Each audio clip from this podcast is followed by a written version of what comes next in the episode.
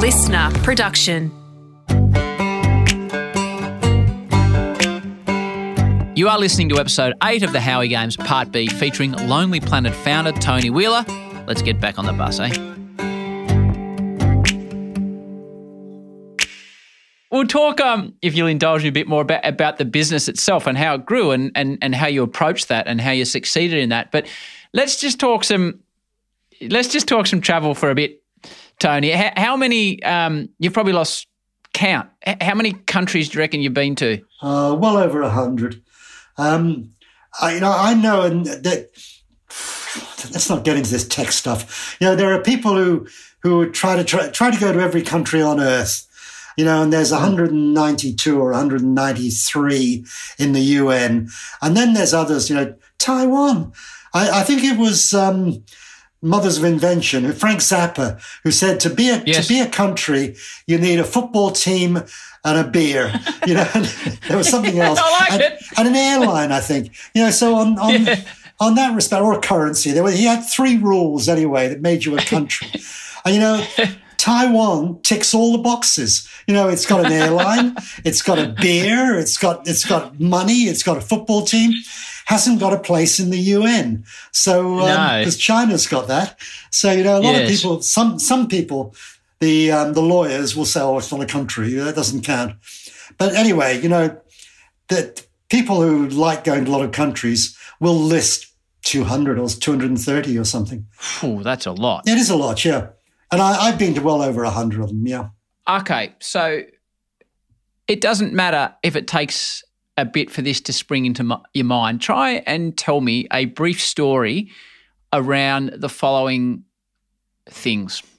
Um, tell me about a meal that you've had somewhere that was different. I've been a few places where the grasshoppers are nicely fried, and um, they'll okay, argue about whether they're start. better with rice or noodles.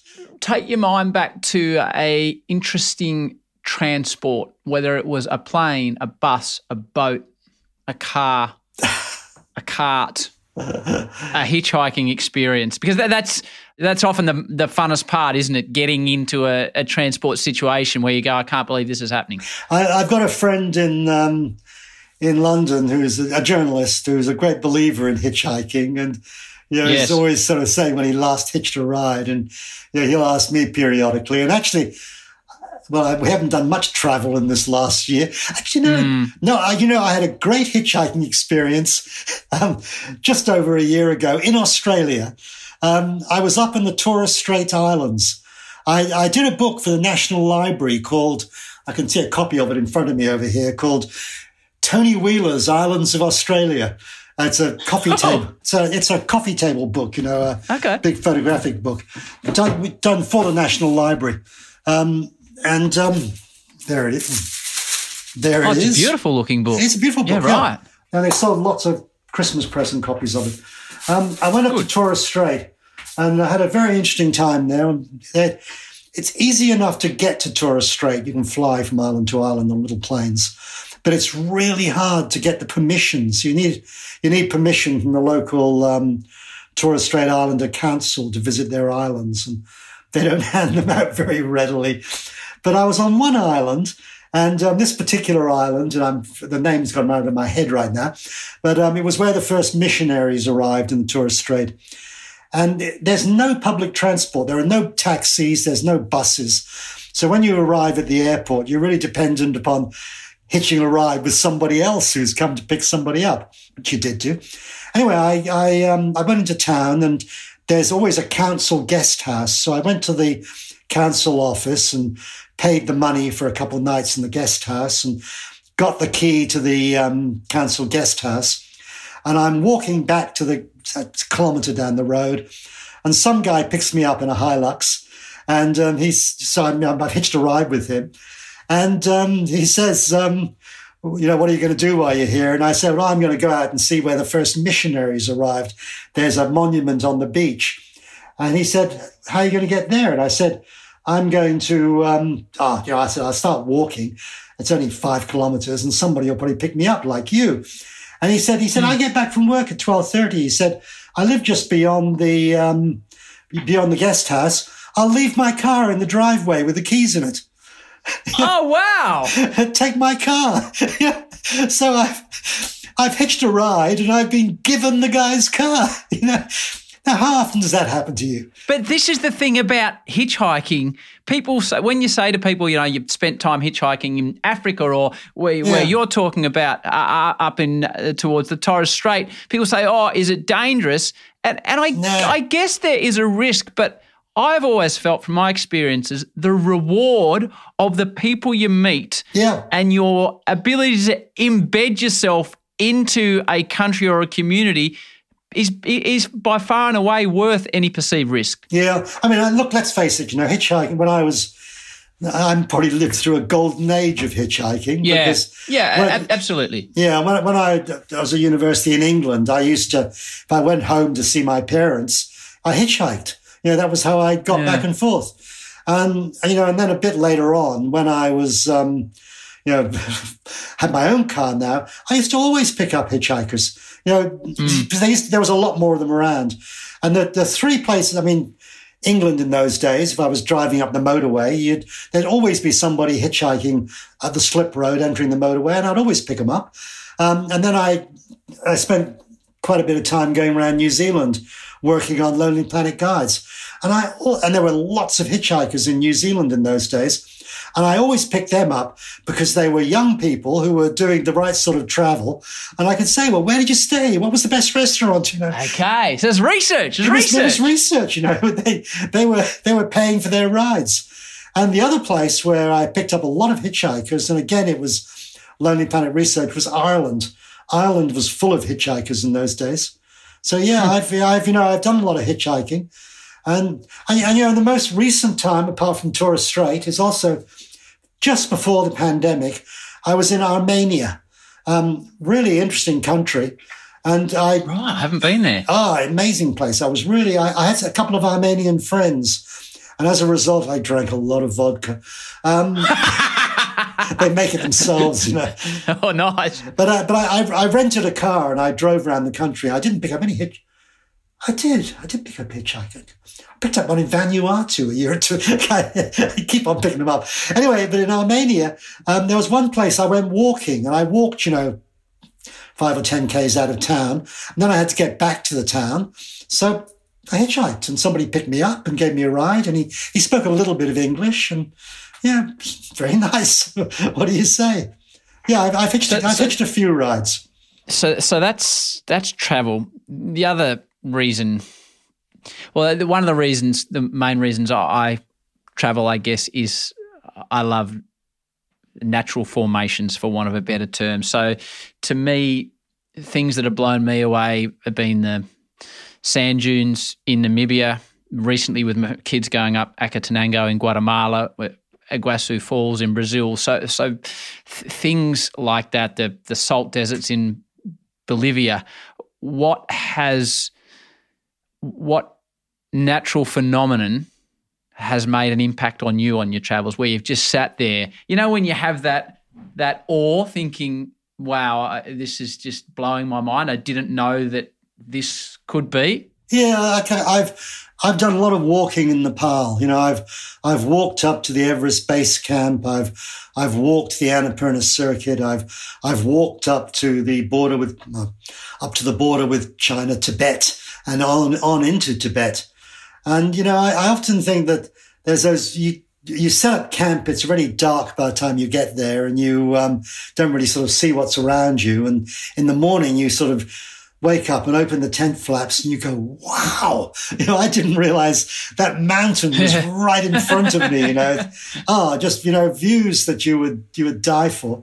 Um, yeah, that. And I've, think of a lot of them as sort of oh wow moments. Um, and you know, as you say, sand dunes. Um, we were in the the Sahara once, um, being driven around by a Tuareg um, guy in his Land Cruiser, and you know, in, in which country? In um, in Libya, right down in the in Libya, right? Yeah, right down in the one of one of oh, these little moments when the the places you can get into it, and then you know, then war mm. breaks out, and it's all gone down the gurgler. Um, yeah, yeah. I mean Libya, and you know those. It was it was amazing. This guy knew his way, and we had no idea where we were at all. You know, it was just sand and sand and sand, and then suddenly we come over this sand dune. And there's a little, you know, like a child's view of what an oasis should look like. This sort of little ah. blue lake with the palm trees beside it, you know, and we'd seen nothing for 20 kilometers except sand, sand, sand. And this guy knew where it was and, you know, took us there. It was jazz, wonderful, wonderful. So, at what stage did this little uh, guidebook business that you and Maureen were working on start to morph into the gigantic global phenomenon that it became? Well, you know, it was not. I, I've often said to people that it wasn't like those, you know, these dot com businesses that just go bang and they're they're worth a billion dollars the next week. You know that that wasn't. We were we were more like I. I've often said it's like that. We were like the snowball. You know that you have to push it at first, and then it starts to roll and gets bigger and bigger. But it isn't instantly big. Um, and we weren't. You know, we did we did two books that I wrote. The first ten books we did, I wrote five of them.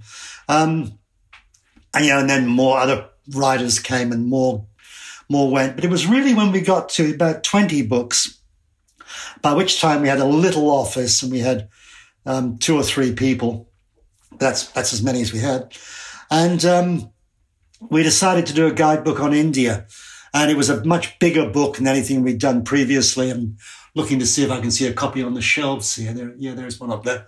Um, and um, we decided to do a book on India, and it was a much bigger book than anything we'd done in the past. And you know, we'd we hadn't been able to afford to do anything big. And so, the art of writing a travel information book. Let's say, for example, let's use, um, okay, uh, Lima, and we're in Peru, right? Yeah. And you you you you arrive in Lima and you you want to give a recommendation, which you guys typically do. I don't know, twenty restaurants and fifteen different accommodations. Like, how do you do it? Like, you can well, go to the restaurants, I get that, but like, how do you compile? And do you have to stay in every hotel, or do you just go and have a poke around? Like, what, what do you do? Have a poke around, yeah. Um, you know, uh, further down the line, the, the, book had been done. You know, was, this is the next edition, so it isn't the same thing. And you've got and you know, you've had other other people have written to you and said you should put this in, you should put that in, and you know you, you've got some experience by now. You know where to start looking. Um, I've always said the first thing you do anywhere is you get out and you walk around. You know, walking mm. from place to place is what tells you about things. But um, you know, it's experience. A lot of it's experience. Um, and with a with a new place, you know, I'd, I'd you'd hardly go anywhere without having some idea. And these days, you know, you just pick your phone up and the information's there. But back in the yeah. old days, that information wasn't there. And you really did depend upon meeting people and talking to them. You know, just you dragged it up from all over the place. And what happens when, uh, you know, when the the hotel in Lima you know, had dodgy plumbing or a rat or a train line outside it, and you write that, do you ever get feedback from using that example, the hotel outside in Lima, saying, "Hey, hey, hey, what are you? You know, you haven't written about us very nicely here." Oh yeah, yeah. Right. How do you deal with that? What what happens then, Tone? I mean, it, it, we were talking earlier on about you know cheap hotels in Singapore, and you know, yes. they, they they've all gone. You know, they they were old Chinese hotels that had been sort of become places for Western travelers, backpackers. And then they just disappeared because Singapore, everything was redeveloped and, you know, backpacker hostels developed and it was a, a different story. But those, those old Chinese hotels, uh, some of them, you know, did the one we used to stay in, there were no rats there, but lots of them did have the odd rodent. You know, they were, it was part of yeah. the story. And I remember we, um, we said about one hotel, you know, there, well, if, if everything else is is full, there was always this one, which, um, there was one, I remember it was, it was called the Ah Chew. It was, it was nothing to sneeze about. Um, A H C H E W. Okay. Anyway, I don't know how good the Achu was, but there was one which we said, you know, if nothing else is going, there's this one. But you, let's face it, you will see the odd mouse. And um, this immediately, the next, you know, we had seminars. No, we, there's no, that one's fine. But the one next door, oh, they're, they were rodents of unusual size in the one next door. Tone, frequent listeners to this podcast will know that I have two young children um, aged nine and 11. And I always tell them about the guest, and then uh, the person that has a connection with that guest and, and is interested asks a question. Now, so you get the question now from my 11 year old daughter called, her name is Sky, but she operates, her nickname, we're big on nicknames in this house, Tony, is the pickle. Okay. So are you, are you ready for the question from the pickle, who's privileged to have seen a nice amount of the world? Are you ready? Yes, yes. Hi, Tony. Pickle here. We always read your Lonely Planet books. They're super cool. And it helps us know where to eat, where to go, and where to surf. And I like writing. So, what I want to know is how do you become a Lonely Planet writer? Good question. um, there you go. Well, you know, uh, uh, when we first started, it was just anybody who popped up and said, you know, I know this place and I could write about it. And they'd show us a page of writing. We said, oh, you can write a little bit. Um, and off you go.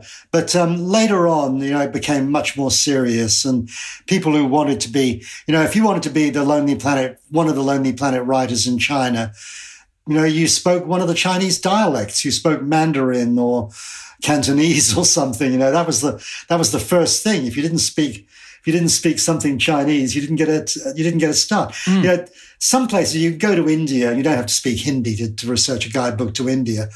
But if you're researching a guidebook to somewhere in Latin America, you have to speak Spanish or Portuguese, or at least, the very least, get by on it. Um, so, you know, linguistics are certainly um, something, but the, um, uh, and the other, but we've got lots of, well, lone, I say we, you know, I'm 10 years away yeah. from it now, but I keep thinking of it as mine. you know, Lonely Planet writers, uh, a lot of them, you know, were really serious about it. They wanted to write on Southeast Asia. They studied Southeast Asian history or politics or culture or whatever university. They they got into it that way. But a lot of it really was, you know, being in the place. You know, you you know, why why should we use you to write our Armenia guide? Well, you know, I, I lived in Armenia for three years and worked on the local Armenian English language newspaper or you know, I, I, had some sort of connection there. So experience, you know, experience counts for a lot. For, if you want to be writing travel guides, the first thing is to travel, you know, get out there and, and travel. Convince me that you've been lots of places and know what you're doing. So she's doing the right thing. She's traveling. Good. She is. She's she's a very lucky young lady. She's got the first foot in the door. Okay. I'll let her know that. I'll let her know that. She'll be good at it. She's quite um resourceful. Let's get back to Tony. So, at its biggest, before you sold it, how many books were you pumping out? How many people did you have out on the road? And my heavens, like we, we are getting phone calls from old mate in Bolivia saying this has happened here, and then the next day a bloke rings you from Zaire, and I've got a problem here. Like the, the scale of what you were doing, how big and consuming was it? It's you know now the thing like TripAdvisor, you know, the emails and clicks are popping in all the time. And of course, we didn't have that when we started, but people started writing to us right away. And you know, you know, if people spend the the effort to get a postcard out and write, you know, you should really recommend these five restaurants and buy a stamp and send it to you. They've got to like what you're doing. They're doing that because they they want to help it get better and contribute to it. So, you know, we had that sort of feedback immediately. Um, mm-hmm. And then people, you know, we we just grew like I think at one time we, we had a, the, the, the main office in Melbourne, but we also had an office in the San Francisco Bay Area, and we had an office in London, and for a while we had an office in Paris. Um, you know, Jeez. Yeah, that was a bad idea. It's a lot of fun. Paris. I went and lived in Paris for a year and worked out of the office every day. It was great but um, it, well, it didn't make any money. it was uh, okay. financially it was a bad idea. Um, but um, you know, there, we had um, probably at the top about 500 people around the world, you know, st- staff. And then there probably at any time there'd have been a hundred, more than a hundred writers out on the road, you know, researching things. So it was a, it was a big thing, you know, and that, and we were selling millions of books every year. I don't, I don't know what the figure now. I mean, I, I use Lonely, I still, when I'm traveling, I still use Lonely Planet guides, but I generally use them on a tablet. I read that by 2000, you, you sold out, I think, in 2007? Yeah, something like that, yeah. Yeah. Oh, or I read it was estimated in 2011 by that stage there'd been 120 million books sold in 2000. That's big numbers, Tony. It's a lot of books, yeah. But you consider each one, there's more than one person using it. You know, yes. it's usually a couple or something. You know, the book's handed back and oh, forth. Oh, there is nothing better when you've come through Europe and down through Syria and Jordan in Egypt, and you've arrived in Africa, and you meet the bloke going the other way, and he's got the African Lonely Planet, and you've got the Middle Eastern, and you swap, and you know, when yeah. you're on a budget, it's the best thing in the world. It's true. It's true. yeah, yeah. I mean, they they they were they were good things. You know, I I enjoyed, and I when we can all travel again, I'll enjoy using them again. So we've we've talked about, and you've kept me entertained. And I've loved this discussion. We've talked about from from one guidebook to you know 120 million plus books and 500 staff. What what did you learn about business along the way? And that you could take three hours to answer that. But but what what did you learn about the keys to a successful business were and scaling up at the speed you did? Well, we didn't scale up the speed. You know, we we we grew steadily. Um, okay. I think you know doing the right things. Uh, it, I, I've often said, you know, the toughest times. It's not when the business is really small, because when a business is really small, you know, who you've got to. It's only yourself you've got to worry about. You've got to, you know, if you don't make enough money this week, you don't eat very well the weekend. Um, but as soon as you got staff, then come Thursday, you've got to have money in the bank to pay them mm. on Friday morning. And um, that, that's really that most difficult time is when you've only got a handful of staff. When you have, you know, if you're 10, 20, by then you're big enough to have bank accounts. And, you know, if you, things are really tough one week, if you've got a, good relations with the bank, you can, you know, get something going for the next week. But when it's re- it's that sort of not really small and not big, what, what do they say? You know, if you if you you owe the bank a thousand dollars and you can't pay, you're in trouble. And if you owe the bank a million dollars and you can't pay, the bank's in trouble. You know, it's um, yeah, I get it. yeah, there's a there's that period in between between a thousand and a million, which is you know can be difficult.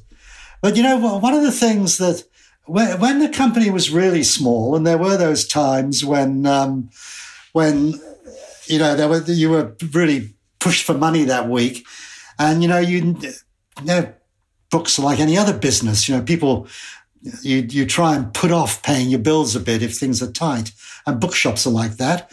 But um, we found that we we people bookshops, you know, we were nice to them. They liked our books. They knew the people who came in and bought the books liked the books. That we had a good mm. relationship, and you know, and if we could, if we were really short of money that week, I could ring up a bookshop and say, look, you know, your, your bill's a little bit over, you know, it should have been paid two weeks ago. We really need some money this week. Could I just drive over and pick up a check? And, you know, they'd huh. say, yeah, yeah, we'll, we'll, we'll, put off, we'll put off Penguin and um, Random House and Collins or whatever, uh, you know, and we'll, we'll pay you. Um, and that was sort of good relations having, and I, you know, it, amazingly, it carried on way longer on. I'd, I'd, often meet people who would say, you know, I really like working, you know, by then, you know, I wasn't selling the books anymore. That we we had salespeople and staff and a warehouse and God knows what else. They still like dealing with us because we had the, we had nice people working for us, and they were nice. They were nice to the businesses they dealt with, and as a result, they were treated nicely. So yeah, be nice. I, I love it. I, I, I I love it. We we can't obviously it's a first world problem, but my great frustration with COVID and it's it's selfish and it is a very much a first world problem. And I appreciate that is the fact that my, my life is divided into a winter and summer sporting season, and we've been privileged enough in the gaps to take our young family to see the world. And obviously, we can't do that at the moment, which I find incredibly incredibly frustrating and hopefully we can do that soon. If you had to, and this might be like saying which is your favorite child, I don't know, Tony. If you had to say to someone, if you had to say to me, this is the one country I would recommend you go to for whatever reason. Oh, look, I, I hate, you know, I hate doing. I've said before, you know, I've, I've done a lot of walking in Nepal and, you know, I, I like walking and there was a, quite a long time where if I, there wasn't at some point in the year I didn't spend a week on a long walk, I felt like that wasn't a really good year. And uh, you know I, have done lots of weeks in Nepal, so if I'm going to go walking, I, you know Australia has great walks. There's all mm. sorts of great walks in Europe. I've done a lot of walking in England, but Nepal is sort of the the world headquarters for really good walking. Um, I've I've been to Africa, 50 plus countries. Know, Lonely Planet had, still has the, probably the only guidebook to all of Africa. But I've been to more than half of them. I've been to more than 25 of those 50 countries. And I've had really interest, interesting as well as good. Some of them, you know, they were a bit tricky, but they were still interesting. But I've had really good times in Africa. I've really enjoyed Africa. And where, if if you had to say, to me, Africa is you know, I've been lucky to take my family there. That's to me is one of the last adventurous places in the world. Where, where in Africa's really got in your guts? Oh, I, you know, the place that um, is tricky, and, I, and I've only been there once. And I, but I did travel around a bit. Was the Congo, Congo DRC? Yeah, and it's right. a it's a tricky place, and you know I wouldn't recommend it to not. You know, if you're going to go first time to Africa, go to Kenya, you know, Kenya, lots of Tanzania. Yeah. You, you get to, you want to see the wildlife in Africa? You see the wildlife. You want to climb a mountain, Kilimanjaro is waiting for you. Um, yes. But Congo, it was. Um, was it wild? Was it? Was it? Yeah, was it, it was, Africa? Edgy Africa? It was edgy Africa. Yeah. I, I did see gorillas there, so you know that's a that's wildlife Africa. It was a wonderful experience. Climbed an amazing volcano, one that erupted just a month or two ago. Um, huh and it, it, was it was sort of erupting when I was there. It's one of those volcanoes that's always putting on a show. Um, you just don't want to be there when it puts on a big show. Um, but but also it was a place where you did sort of look over your shoulders. And I got arrested once.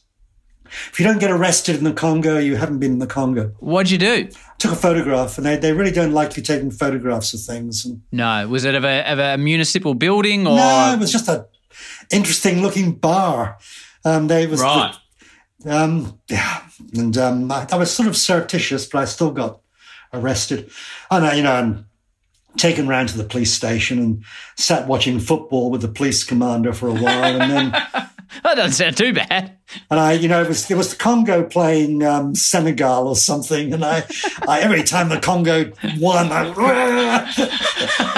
come on Senegal. Well, as I said, I've taken go, up enough your time. a, a couple more questions, and I'll I'll leave you to your day. When you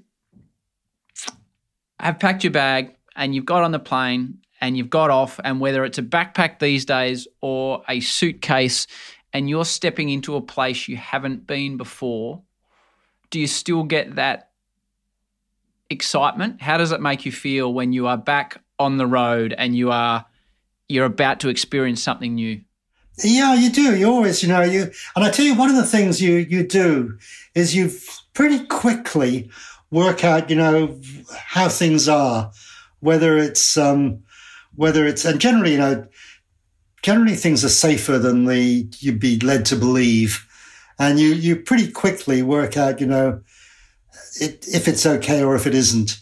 And most of the time it is. And, you know, any sort of concerns you have, you throw them out the window pretty quickly. Or, or in the Congo, you do keep looking over your shoulder. um, yeah, you get a you get a feel for things pretty quickly, and you know that that what I'd you know I'd go around to the hotel and lock lock things away if they need to be locked away, and you know, uh, you know, and if I'm in a if I'm in a country where you've got to have you know a credit card on you to pay for something and some money in your wallet, I would still take most of my cards out of the out of my wallet, and uh, you know, if it's a new place, and leave them in the if there's a room safe in the room safe or whatever. I remember a friend, one of our Lonely Planet writers saying what he always did to keep them safe was leave leave them in the bin in his room because he knew the bin was one thing that would never be emptied.